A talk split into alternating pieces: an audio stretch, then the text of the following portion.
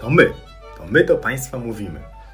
Tomasz Batko. Mateusz Kosiak. My jesteśmy lekarzami, twórcami portalu eduson.pl I postanowiliśmy trochę urozmaicić portal eduson.pl i zamieścić na nim podcasty.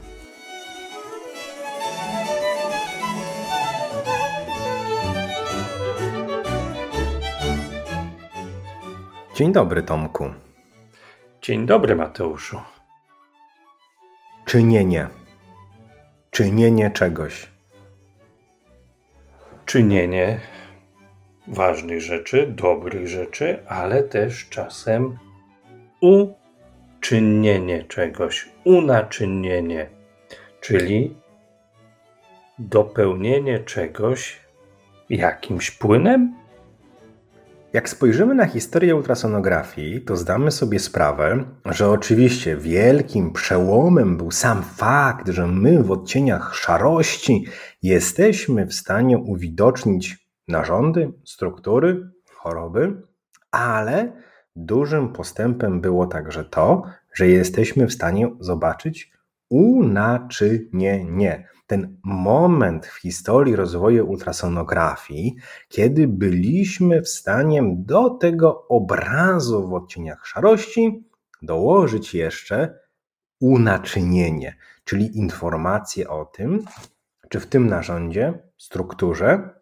płynie krew, bądź albo dodatkowo w jaki sposób ona tam płynie, co wcale nie jest bez znaczenia. Pięknie to brzmi w teorii. Pięknie to brzmi, trudniej się pisze, bo niejednemu z nas znowu to piękne polskie słowo unaczynienie sprawia wiele problemów. Jaki problemów sprawia nam samo rozumienie zjawiska Dopplera, które jest wykorzystywane do oceny unaczynienia, oceny przepływów, ale przede wszystkim nie wnikając w tą fizykę, dużo większym problemem dla tych z nas, którzy i zaczynają swoją przygodę z ultrasonografią i już wiele lat czynią te badania, jest zrozumienie tego, jaka jest różnica taka praktyczna między oceną spektrum przepływu w naczyniach, a oceną jakościową przepływu w narządach miąższowych, w zmianach ogniskowych. Trochę pije do tego, że wielu z nas traktuje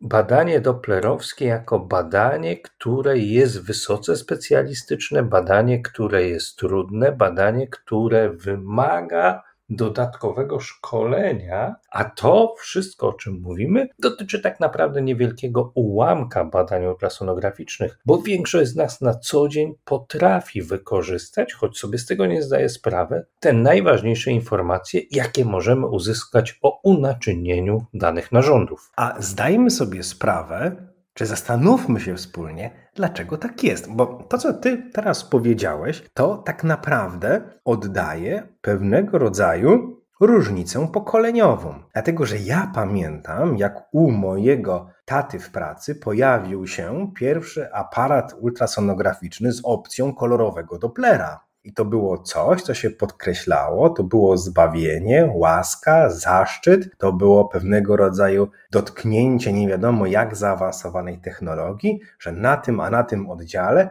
lat temu 30 pojawiła się maszyna z opcją kolorowego Dopplera. Ale jak mówimy to do ludzi, którzy nie mają nawet 30 lat, to oni w życiu mogą nie zobaczyć ultrasonografu, który tej opcji doplerowskiej w sobie nie ma. Więc to takie wyłuszczanie tego, że coś jest doplerowskie, to jest bardziej skomplikowane. Nie chciałbym nikogo urazić, ale może cechować pewnych boomerów, osoby nieco starsze, bo to młodsze pokolenie, no to generalnie z doplerem, a z czym mam być? Z masłem? No właśnie, bo pomijając kwestię tego, co słusznie zauważyłeś, że problem rozumienia jest trochę problemem e, związanym z konfliktem międzypokoleniowym, to też tak naprawdę to pojęcie samego badania doplerowskiego w takiej klasycznej ultrasonografii, którą na co dzień wykorzystujemy, też trochę traci swoje znaczenie, bo wielu z nas, nawet nie mając świadomości, że tak czyni, wykorzystuje coraz częściej metody do obrazowania przepływu w naczyniach, które nie mają nic wspólnego z efektem Dopplera. Wiele z tych nowych technik obrazowania unaczynienia, różnych zmian ogniskowych i narządów nie bazuje na efekcie doplerowskim, choć tak potocznie określamy to Dopplerem. To jest bardzo ważny punkt, który teraz robisz, żebyśmy uzmysłowili sobie,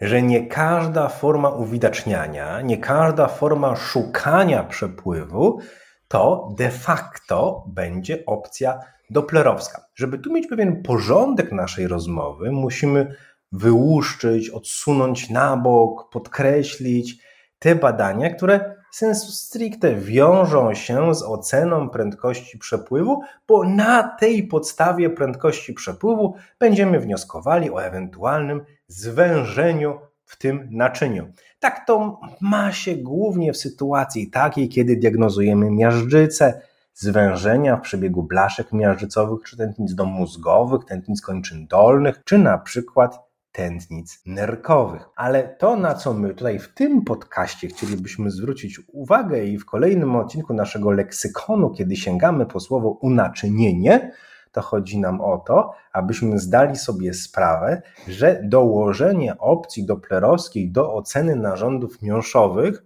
to nie jest jakaś zaawansowana czynność, której wymaga nie wiadomo jakiej umiejętności. To jest po prostu nasz chleb powszedni, nasza codzienność. Mamy pacjenta, ma ten pacjent powiększoną śledzionę. To jedną z rzeczy, których będziemy szukali, to tego, czy jest przepływ w żyle śledzionowej, czy jest przepływ w żyle wrotnej. Nie podoba nam się echogeniczność, echostruktura, brzeg wątroby. Czego będziemy szukali? Czy jest przepływ w żyle wrotnej do wątroby i ewentualnie jak wygląda spektrum tego przepływu. Tak to się ma w narządach miąższowych. W nerkach też jest ciekawie, bo paradoksalnie tam brak przepływu jest dla nas dodatkową informacją. A no właśnie, bo nie zawsze kluczową informacją jest to, czy my ten przepływ widzimy i jakie są prędkości przepływu, ale często kluczową informacją dla nas jest to, że tego przepływu w pewnych zmianach, strukturach nie widać. I tu niezwykle istotne jest to, abyśmy odróżnili to, jak ustawiamy aparat do obrazowania przepływu w naczyniach krwionośnych, w różnych narządach miąższowych i zmianach ogniskowych w różnych sytuacjach klinicznych, bo podałeś nam przykłady, zresztą bardzo trafne, wykorzystania tego klasycznego Dopplera do oceny obecności przepływu w naczyniach żylnych, na przykład żyle śledzionowej czy żyle wrotnej, czy ocenę przepływu w naczyniach nerkowych. I w tych metodach bardzo często te takie fabryczne ustawienia aparatu przypisane do konkretnych presetów nam w zupełności wystarczają, bo chodzi nam o ocenę zero-jedynkową. Płynie, nie płynie w tych dużych naczyniach, których ten przepływ zazwyczaj osiąga dość wysokie wartości prędkości. A w wielu sytuacjach dużo istotniejsze dla nas jest to, abyśmy trafnie ocenili i bogactwo unaczynienia, i wzorzec unaczynienia w drobnych naczyniach, które są obecne w niewielkich zmianach ogniskowych. To wymaga od nas nieco innego ustawienia samego aparatu, obniżenia wartości PRF, nastawienia się na ocenę wolnych przepływów, wolnych prędkości przepływów w naczyniach krwionośnych, wzmacniając jednocześnie sygnał doplerowski. To jest ta metoda, którą ja Ci powiem najczęściej wykorzystuję, włączając opcje doplerowskie podczas wykonywania klasycznego badania USG. Poruszyłeś dwie ważne rzeczy. Jedna rzecz jest taka, że to, czy my widzimy unaczynienie, nie zależy tylko od tego, czy ono tam jest. Czy my je widzimy, zależy od tego, w jaki sposób ustawimy aparat. Można tak rozregulować aparat, że w zmianie, która jest bardzo obficie unaczyniona, my tego unaczynienia nie zobaczymy. Słusznie powiedziałeś, jeśli korzystamy z opcji Dopplera kolorowego o zmniejszaniu wartości PRF i scale, zwiększaniu wzmocnienia, obniżenia wartości wall, filters, to są wszystko te elementy, które pozwolą nam nie popełnić błędu, błędu fałszywie ujemnego, że powiemy, że unaczynienia nie ma w sytuacji takiej, kiedy to unaczynienie jednak będzie. I w drugą stronę możemy przesadzić, możemy zobaczyć obficie unaczynione wnętrze pęcherza moczowego, który jest czarny, bezzechowy tylko dlatego, że przesterujemy, zrobimy zbyt duże wzmocnienie Dopplera kolorowego czy Dopplera mocy. Ustawienia opcji doplerowskich to, czym regulujemy na pulpicie, jest bardzo ważne. Ale druga też sytuacja, to zadajmy sobie pytanie, czy w oczekiwaniu lekarzy klinicystów, na przykład prośba o unaczynienie czy ocenę zmiany ogniskowej tarczycy wraz z unaczynieniem, czy niejako podejście do tego unaczynienia nie jest zbyt przecenione. A no, słusznie zauważyłeś, bo ta prośba o ocenę wzorca unaczynienia różnych zmian w różnych narządach czasem jest sensowna, a czasem mija się z celem, co nie było do końca wiadome dla nas jeszcze wiele, wiele lat temu. Dobrym przykładem tego są właśnie zmiany ogniskowe w tarczycy. Wiele lat temu wydawało nam się, że określając konkretny wzorzec unaczynienia, czy jest to unaczynienie tylko obwodowe, czy jest to unaczynienie centralne, czy jest to unaczynienie obwodowo-dośrodkowe, czy być może tego naczynienia nie widać, albo jest bardzo bogate i chaotyczne, zbliżamy się do oceny ryzyka obecności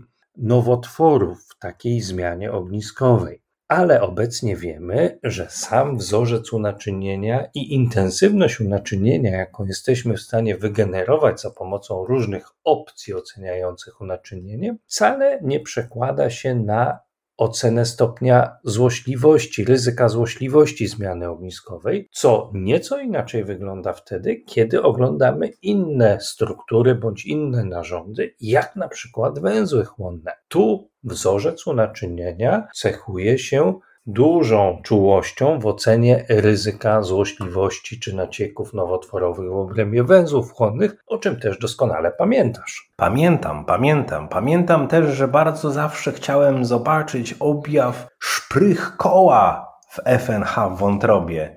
I pomimo bardzo często dostrajania, regulowania opcji doplerowskiej, nie zawsze udaje mi się go uwidocznić. I to też jest e, coś, na co warto zwrócić uwagę, że te klasyczne objawy ultrasonograficzne czy wzorce unaczynienia, które są opisywane w podręcznikach do ultrasonografii, które są podkreślane na różnych szkoleniach i kursach, zazwyczaj dotyczą tylko pewnego mniejszego bądź większego odsetka zmian, które oglądamy, a w medycynie nic nie jest najczęściej zero-jedynkowe i czasem te obrazy mogą nas zaskoczyć. Tu e, ułatwieniem dużym dla nas jest możliwość wykorzystania tych wspomnianych przez nas nowych technik obrazowania wolnych przepływów, czyli technik, które nie bazują na efekcie doplerowskim, co pozwala nam właściwie zero-jedynkowo w wielu sytuacjach określić czy krew płynie w danym narządzie, czy w danej zmianie ogniskowej, czy być może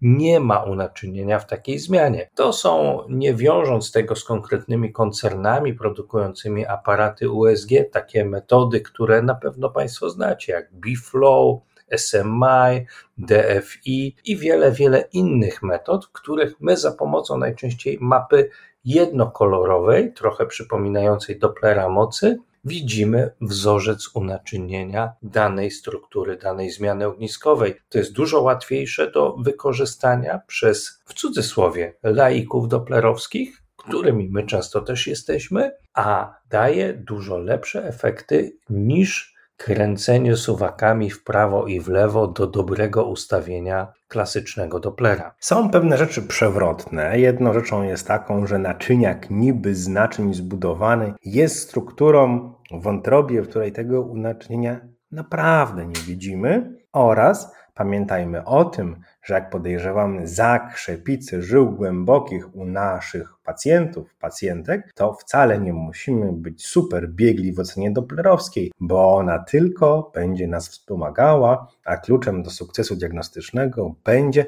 odpowiednio wykonany test uciskowy.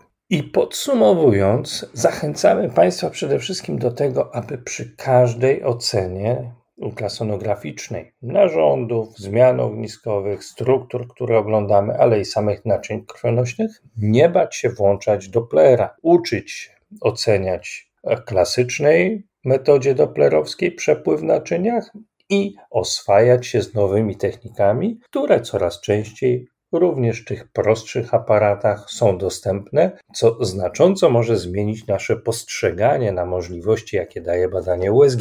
I pamiętać o tych obszarach diagnostyki ultrasonograficznej, gdzie nie należy niesłusznie przywiązywać zbyt dużej wartości do wzorca unaczynienia, jak na przykład w zmianach ogniskowych tarczycy, bo może być mały rak brodawkowaty, w którym nie zobaczymy unaczynienia, a jego cechy w obrazie w odcieniach szarości są na tyle oczywiste, że trzeba tę zmianę dalej diagnozować. Wszystko to wymaga pewnego rodzaju zdrowego rozsądku, równowagi, ale także obycia wiedzy, do czego zachęcamy. Stąd w naszym leksykonie ultrasonograficznych pojęć nieoczywistych pojawiło się unaczynienie. Powodzenia!